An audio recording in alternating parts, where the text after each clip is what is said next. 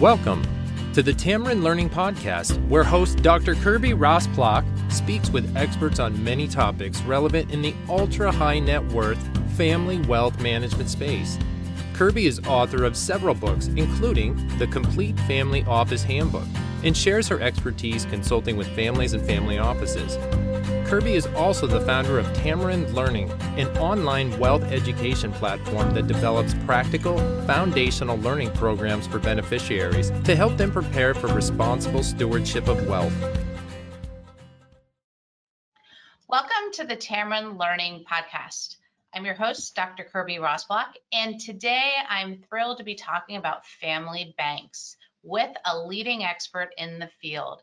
Today we have Warner Babcock who has been a successful family business CEO, board member, family council member, and a trustee of many family trusts controlling family businesses, investments, and special needs trusts. Warner also built three successful businesses on his own, one in manufacturing and two in service companies prior to co-founding NYFAC in 2014. In 2010, he began teaching family business courses to undergraduates and MBA students as an adjunct faculty member at CUNY's Baruch College. He's an FFI Fellow, NACD Governance Fellow, and a member of Attorneys for Family Held Enterprises. Mr. Babcock has published articles in Accounting Today, Family Business Magazine, Trust and Estates, and been featured in the New York Times about family banks and intrafamily financing. Mr. Babcock also holds an MBA degree from Emory. So we are thrilled to have Warner here today. And I also personally feel connected to Warner because my family heritage namesake is Babcock, a very unusual surname. So on this day, it's especially wonderful to have you here, Warner. And I'm talking about the topic that we love so much, which is family banks. Well, thank you, Kirby, and I'm very excited about uh, sharing our thoughts, um, you know, with uh, people who are interested in helping the next generation. Um, so this is uh, one of the most exciting uh, topics I'm very passionate about. So fantastic. Well, let's let's kind of get into it, and maybe we can just start with the basic, which is, you know, what exactly is a family bank? Because I don't know that, you know, I can't make the assumption that everybody has experienced one, but obviously you wrote in the Complete Family Office Handbook two one both the first and second chapters on family banks. So I think this is a great opportunity just to socialize. So let's start there. So a family bank is um, really a structure or process uh, for families, um, you know, to fund other family members, and the funding coming comes from the families, and um, it's really used primarily for uh, as a resource. And it's not just for financial purposes, but also it is to help build human capital. Um, and in the long run, um, this is a holistic approach, um, which is um, something where a family bank can play a, a real key role. Um, and especially with uh, having uh, an emphasis on wealth creators rather than wealth users. And um, but there are a lot of problems associated with intra-family financing. So uh, the whole idea of a family bank, and in many cases, you want to set up an entity is to bring some discipline to it. So, um, you know, that's what the family bank does, among other things. Well, that's actually a great segue kind of for my next question. I know in the book chapters, you've discussed a lot about how different, right, uh, families might approach a family bank. You actually tease out sort of two different concepts. Um, one on a hard bank versus a soft bank. Can you just share more your thoughts on how they vary? Sure. Uh, so really, if you look at different families, um, there's some families that are very financially oriented um, and investment oriented, and, and where they get their most pleasure in life is to have a lot of capital in terms of financial capital. And uh, some of their metrics they use for measuring success is more oriented towards, um, you know, financial success. Um, so when you look at a family bank, uh, we really call that, um, you know, a hard bank um, in terms of the way it's structured and setting up goals and objectives and uh, engaging and supporting the next generation to achieve those uh, financial goals. Um, when it comes to um, on the other end of the spectrum, families who are really most interested in uh, having the next generation or future generations um, develop their own human um, capital Um, and that could be, you know, uh, everything from behavior to, um, you know, having their, their personal passions achieved and so forth. Um, and to really develop into, um, you know, full people when it comes to uh, people skills and all the other different things that have to do with the non-financial capital. And those banks are structured a little bit different, um, where the metrics um, and the goals are set up to help advance the next generation towards those um, sort of softer issues. Um, so uh, I think, you know, those are both extremes, but when you put together a family bank, many times um, it's best to think about how do you balance those two things, um, which you can achieve both, but in different degrees. And so that we try to classify just for the sake of terminology and orientation, these two different types of banks, hard bank and soft bank. Um, I love it. Yeah, no, I think it's really helpful because what I'm hearing you say is that a hard bank might have more um, structure, more policies um, that are financially driven, more based on the bottom line. Um, right. And not to say that a soft bank doesn't have those as well, but the emphasis or maybe the purpose of why you set one up, um, you know, there might be slightly different expectations on how a, a family member engages and works with the bank, what things that might be funded, what are the expectations on the return of capital, um, and the stringent nature of you know returning capital in a certain time frame, um, those sorts of things. So, you know, maybe you can maybe we should go one step deeper and just talk about how that evolution process happens, where families start, and then sort of how they evolve over time.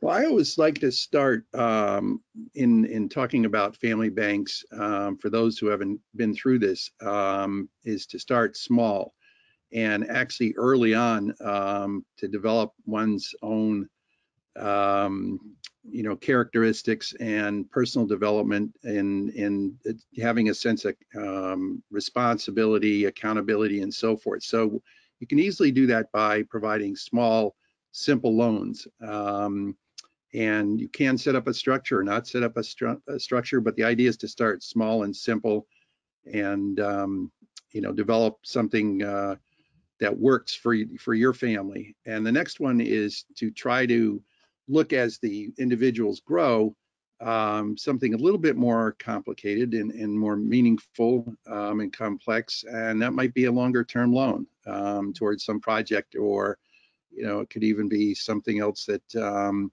you know the family wants to do or the family member wants to do in terms of a uh, a new venture in college or something like that. Um, and then from that, um, a family, if they're already familiar with, in fact, uh, direct equity investments, um, or they're later in life and more sophisticated in terms of investments, and there's an interest in applying families' uh, capital to other ventures or internal ventures and so forth, um, they can take on something more complex like a direct equity oriented uh, family bank. And then um, as time goes on, and this gets really much more um, complicated and sophisticated, but there are many family businesses um, that are used to operating companies and understand how they work, both not only the financial part, but also the governance and everything else, and uh, market share, um, acquisitions, and so forth, and um, just all the different things that go into operating businesses that they can get into uh, bringing that core competency into um, engaging in larger complex transactions, um, whether they be real estate or manufacturing companies or even uh, financial products or something like that. Um, so those kind of um, family banks set up with those, you know, types of complex um, transactions and activities will require a lot more um, in going into uh, setting up the, the family bank itself um, to meet that, that complexity. So the idea here is to start small, simple over time, um, work towards the goal, and it may be just you know long-term loans, but if it does go all the way to complex transactions, um, uh, make sure that it's well thought out rather than just, just jumping into that um, with uh, pretty lofty expectations that might get you into trouble. Wise advice. I mean, I think that brings us to the genesis. I mean, where people typically start um, and what are some of the best practices on getting started setting up a family bank? Because again I, I think there is no clear roadmap and oftentimes families are borrowing from insights from other families you know from counselors and um, experts like yourself. And tell us a little bit more about what you've seen work well. Um, i know you've got five uh, principles too that sometimes can help right so i think you know with families that um, have runoff, and I like to take the little side story here for a second, um, and and let's say the parents want to do uh, something really terrific for the next generation, and they spend a lot of time with their attorneys and accountants and so forth and advisors and form a family bank, and then announce it to the family.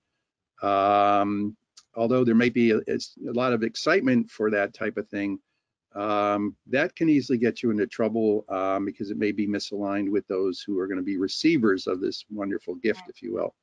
Um, so this is why I think one of the top principles among the five is to democratize the process, and that is open it up, um, engage the next generation early, um, educate them about the benefits, the disadvantages, and be very realistic about the risks. Um, I mean, a successful family bank uh, in, in, in, its initial structure and goals and, and documentation policies, um, you know, could be uh, looking very good, but um, in the end, the family member might uh, find that the experience has been great, but there, you know, there's some rep reputational risk and confidence risks that could uh, result in um, really uh, affecting the, the individual for the life.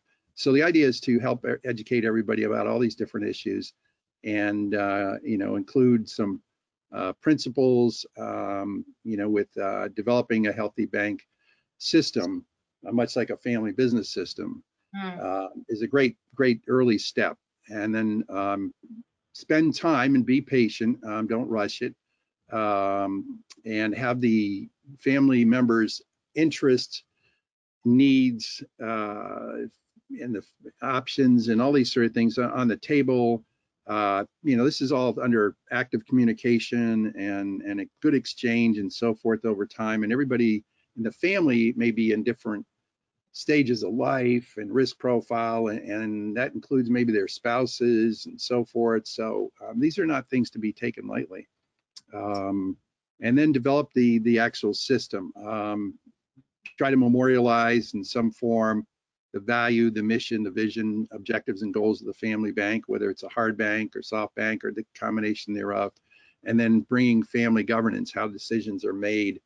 Um, you know, if it's an LLC or uh, C corp or something like that, um, you know, it's going to have some kind of governance. And then if it's going to have, if it's going to be driven by trusts um, and trustees and so forth, making sure everybody's on the same page and understanding how decisions are made uh, but also provide independent oversight, have some outside family members, you know, be involved in this to take some of the emotion out of some of the key decisions.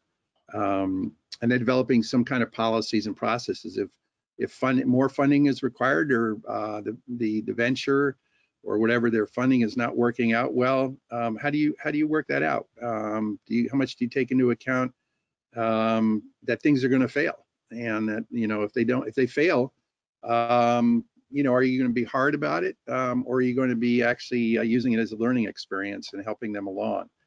Um, and then you really want a, a group of advisors um, to make sure that the legal entity, the tax issues, um, and some of the, um, you know, let's say uh, joint decision-making um, processes are in, in, in good shape.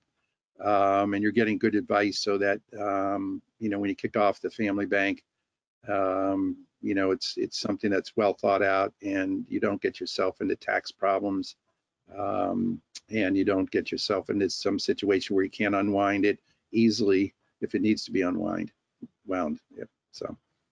Those are great. Uh, th thank you, Warner. That's really helpful just to kind of walk through the beginning stages Um, because um, I get asked that a lot about, okay, we're conceiving this, but we don't really know where to begin the process. And I love that you brought in one of the principles, democratize, because oftentimes great ideas like this might be driven by one generation and not necessarily fully embracing um, you know the stakeholders that it's trying to enfranchise. So I think it's really powerful to vet the concept with those that you're hoping are applying for loans or potentially cash infusions of equity into um, enterprises or things at the building so that you don't run down the, the track and realize that, um, you know, some of the cars on the train were left back at the station. Right. Um, so I, I think that's really, really helpful. Tell us a little bit more about when you think a family business bank works the best. I mean, when, when does it really seem to fit into a family office structure or an enterprise, enterprising kind of family? So I'd, I'd like to start by saying first, um, if your family is, you know, uh, a bit, um, let's say, undeveloped or dysfunctional in terms of um, not having good relationships and don't work together and so forth, that's not something that you should look upon at the family bank to bring everybody together and, and solve that problem. Um, so I'd be very careful about, you know, um, going forward with a family that doesn't seem to be there yet. Um, so when a when a um, family bank is set up and and the expectations for it to be to work out um, well um, are are you know understood, um, then I think you know we've got know, social, intellectual, and financial parts of the family um, working well. Um, you know, the goal is really clearly focused on the next generation and their passions, and um, you know that the roles and responsibilities are very much um, understood and well defined, and there's clear accountability. Um, and then there's a lot of trust, and it just doesn't mean on the trust on the front side and respect and and um, you know there's good understanding of uh, the purpose of the family bank, but um, you know it's something that um, you know throughout the process of the family bank formation and thereafter that it, that is always kept in mind that you're reinforcing those aspects that there's respect and trust and so forth. You do not want a family bank left in the hands of a trustee or two trustees or over dominating um, and um, you know really feel empowered and not listening and so forth. So um, again you want to be you know think about democratizing as being a very important part. And then family banks don't work out sometimes and neither do uh, some of the ventures or ideas that the family members want to undertake that you know they've gotten some money from the family. And um, so there should be well um, you know, uh, considered efforts to uh, determining what should you do, what should be done up front to structure a uh, the bank or any deal, if you will, um, you know, in terms of its exit or you're di dissolving it. Um, a lot of people go into deals and don't think about that, but that's really, really important. Um, and it's also how to monetize um, if there is a, a, goal to do that um, beyond um, you know, um, let's say just flipping an asset, but more, um, you know, somebody wants to get out of the family, out, out of their venture, um, you know. So, and the other part is, you know, successive succession planning, transition planning is really important because if you go into a family bank, a lot of effort goes into forming it and and to um, uh, helping it succeed through one generation. But once it gets up and running and it does well, um, there should be some really good thought about how how does it um, uh, pass on to transition on to the next generation. And uh, so the governance should be in place, but also all the other things that go into, you know, uh, preparing the, you know, successors and so forth, much like a family business. And that goes for the trustees as well as, um, you know, uh, other people who are making decisions and how the next generation is going to be using the, the family bank um, so in that you want to flexibilize the family bank so it can be adjusted over time and so forth. And then lastly, um, if there's not good tax legal advice I mentioned before, or, or tax and estate planning, um, or even investment advice along for another round, if you will, or another um, set of funding um, and reviewing the documents and maybe you bring in a bank to for loans and so forth but these things are not really uh, well thought out, um, they can trip up a family bank um, easily. So those are the kinds of things that you know you want to make sure that um, they're considered well. These are great insights and thank you so much. I'm so grateful to call you a peer, a friend, um, esteemed colleague. You know, Warner Babcock has done, you've done so much for our field. So it's great to share your wisdom on family banks. Of course, you write a lot more in chapter 13. So for anyone who wants to hear more of um, Warner's thoughts, we co-authored uh, Family Entrepreneurship and Family Banks and the Complete Family Office Handbook. So there's a lot more you can download there.